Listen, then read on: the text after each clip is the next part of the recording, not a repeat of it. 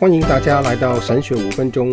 今天是我们节目的第五十课，题目是基督教基本教义：基督的职分一。我们一般称基督中保的职分有三，就是先知、祭司和君王。约翰·加尔文是第一位将这三类别应用于基督的神学家。后来，许多的神学家都采用作为一种了解基督各方面工作的有用方式。旧约的先知、祭司和君王在不同层次上是预示基督的工作。作为先知，他向我们启示神和神的话语；作为祭司，他要代表我们向神献祭，又自己成为祭牲；作为君王，他统治着整个教会，也统治着整个宇宙。基督的职分可以从他降世的身份和任务上找出。他降世为人，被称为末后的亚当。他是以人的姿态显现，因此他的任务乃是担负神在创造人时原来嘱咐他的任务，也就是先知、祭司和君王。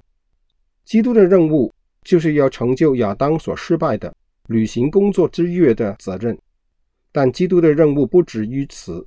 由于亚当的失败，罪进入了世界，因此基督不但要以先知的身份传扬神的旨意，并要使灵性盲目的人。重见光明，不吃并抵挡一切的虚谎。同样，他不但要以祭司的身份与神保持团契，并需将自己作为祭物，做赎罪的代价，并为罪人担当罪的后果。基督之君王任务不但要以公义治理全地，并要攻击一切的不义，保守天国的子民，并制胜魔鬼。故此，基督担负双重任务。履行人原来的责任，并重建被人因罪而毁坏的天国。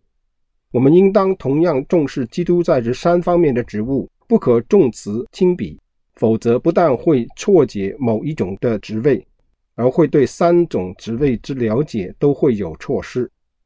我们首先谈论的是基督的先知的职位。我们先从旧约的先知概念开始。旧约的先知。就是那些对人讲述和宣告从神领受话语和指示的人。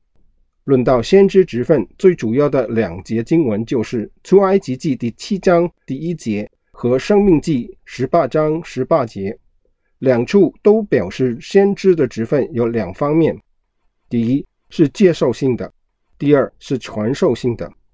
单是领受而没有受托作为传递的媒介，也不算是担任先知的职务。例如亚伯拉罕、玛利亚，他们都曾经领受神特别的启示，但是他们并没有被召做先知。神可以借着不同的媒介传递他的信息给先知，例如异梦、异象或直接说话，然后他们再将所领受的借着言语或行动传给百姓。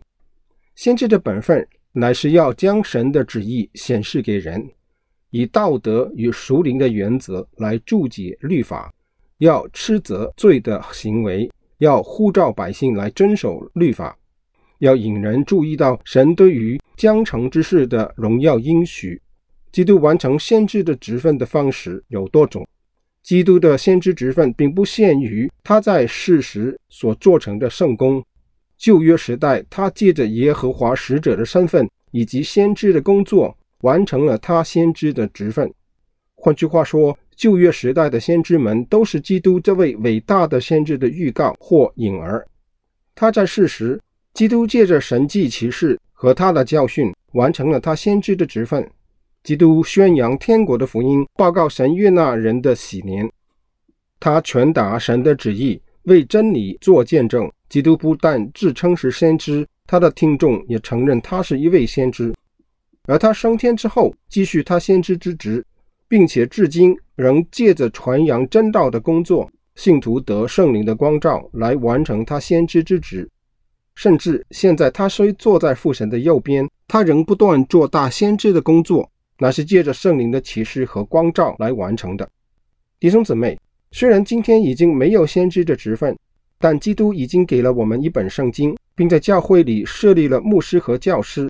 一方面，他借着他们将圣经真理解释清楚，让会众在神的话语得到造就；另一方面，圣灵仍然光照人心，他在每一个信徒心中都可以做同样的光照工作。关键是我们是否愿意花时间研读神的话语。我们拥有读圣经的自由，但这自由同时带来责任。如果神将来问我们：“我给了你我宝贵的圣经，你做了些什么？”我们会怎样回答他呢？但愿将来我们不会后悔没有花时间研读神的话语。好，下回我们会继续讲论基督的第二和第三种职分——祭司和君王，请大家留意。今天我们就讲到这里，愿神赐福给大家，我们下回再见。